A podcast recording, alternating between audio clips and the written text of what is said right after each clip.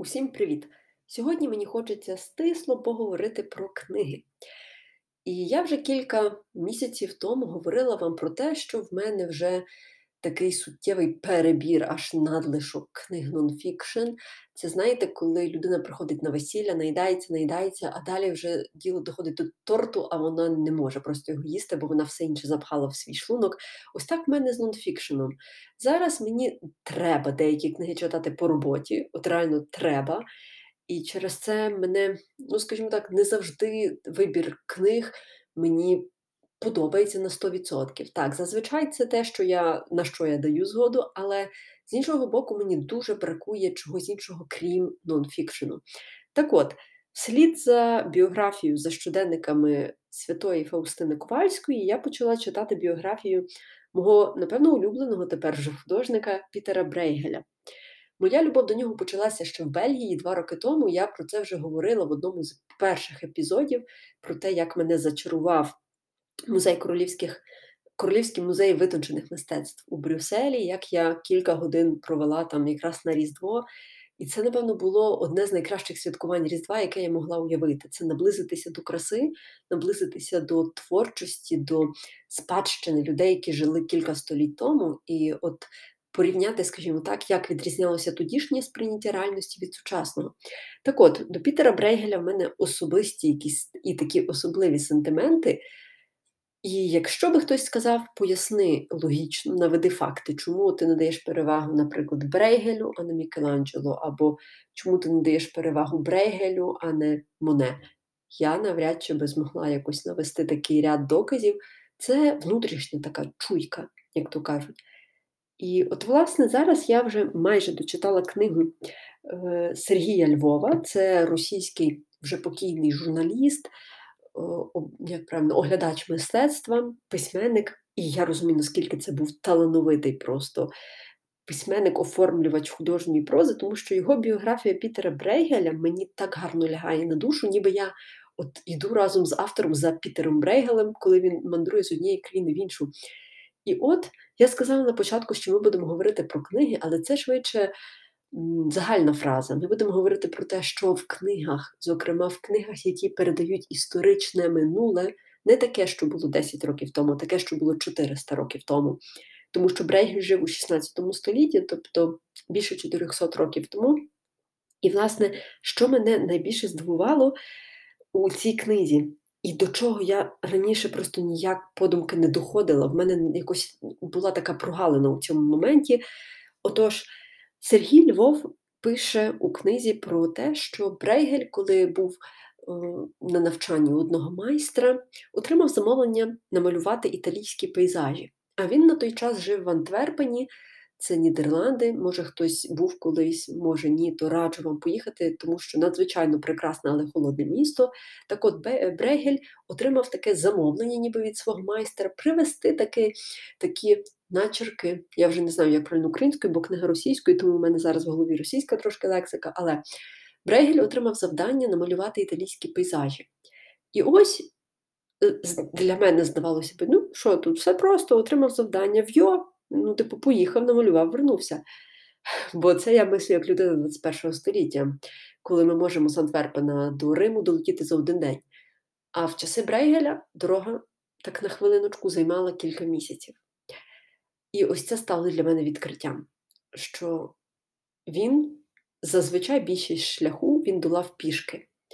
Інколи вдавалося домовитися із різними торговцями, які перевозили свій крам з однієї країни в іншу, і вони його підвозили. Але зазвичай він це проходив пішки. І оскільки він був художником, то не міг брати з собою багато об'єктів, багато речей, тому що було би важко нести. Ну, уявіть, що ви кілька місяців йдете. Для мене це складно зараз уявити, складно це перенести на реалії 21 століття, бо як я можу от в одну сумку покласти і чоботи на -20, і сандалі на +20. Тобто це ж треба стільки брати тих речей, добре, зуби чистити, а якась особиста гігієна, жінкам взагалі з цим ще важче.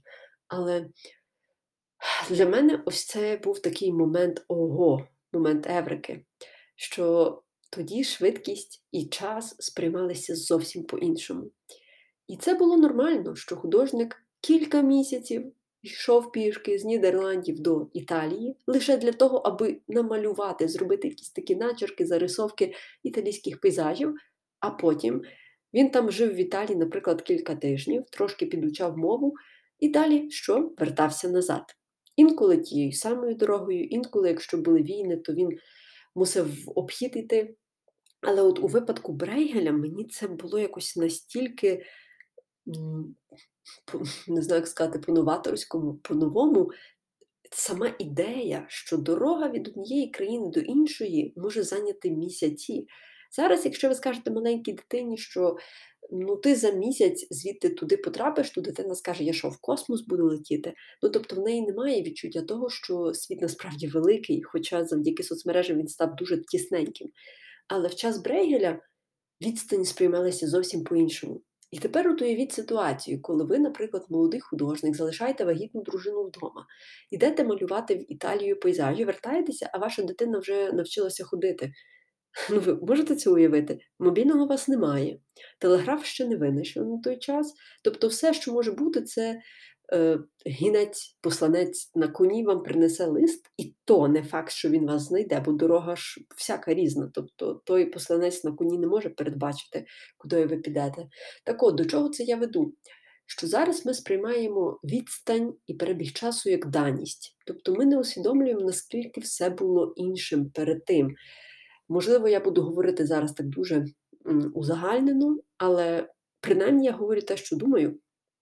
Наскільки сучасний комфорт змінив наше сприйняття часу, сприйняття відстані і взагалі проживання життя. У біографії Брейгеля це дуже помітно, тому що його життя припало на такий буремний період, коли правив король Карл V, дуже жорстокий, в часи інквізиції, в часи спалення на кострах, в часи розбратів і релігійних воєн. Одним словом, Брейгель, на що я раніше не звертала увагу, Брейгель насправді дуже сумний художник, і рідко коли на його картинах є веселі, усміхнені обличчя. Так от, тепер мені здається просто, що навіть яке б мистецтво прекрасне зараз ми не створили, але воно все одно не буде мати тієї цінності, яку мало це мистецтво у 16 столітті, коли час сприймався тягуче, коли час був таким величезним і таким якимось далеким, що зараз, коли у вас є смартфон і ви можете сфотографувати зображення, передати його на інший кінець планети буквально за кілька секунд, ну зараз втрачається, абсолютно втрачається ось ця вся прекрасність тягучості часу. Тому, напевно, я назву цей випуск про тягучість часу, але що би хотіла на кінець порадити? Коли ви відчуваєте, що не встигаєте, що у вас все горить, все валиться, дедлайни вже закінчилися і минули, а вам треба було на вчора щось зробити, то, може, це звучить абсурдно і взагалі тут недоречно, але візьміть до рук біографію когось, хто жив кілька століть тому, і прочитайте, як йому чи їй жилося. Тоді ви зрозумієте, що сучасне суспільство наганяє такі темпи, про які могли мріяти предки Брейгеля, мої предки, і потім наше, там, умовно, через кілька тисяч років люди, напевно, взагалі настільки пришвидшаться, що практики майндфулнесу, усвідомленості вже забудуться, бо ніхто не буде розуміти, як це робити. Це буде настільки складно. Тож, друзі, я вам бажаю всім насолодитися ось цією тягучістю часу. Відчути себе на своєму місці і знайти хвилину, аби просто помилуватися пейзажем за вікном. Чи це буде зима? Чи, можливо, ви цей епізод прослухаєте влітку, але я щиро хочу вірити, що ви закарбуєте його у своїй пам'яті, так як Брейгель закарбовував пейзажі Італії. І потім, зазвичай, він їх малював не перебуваючи там, на місці, а повертаючись додому, навіть повернувшись додому до Антверпена. Тож, друзі, всім бажаю прекрасного тижня і до наступного епізоду!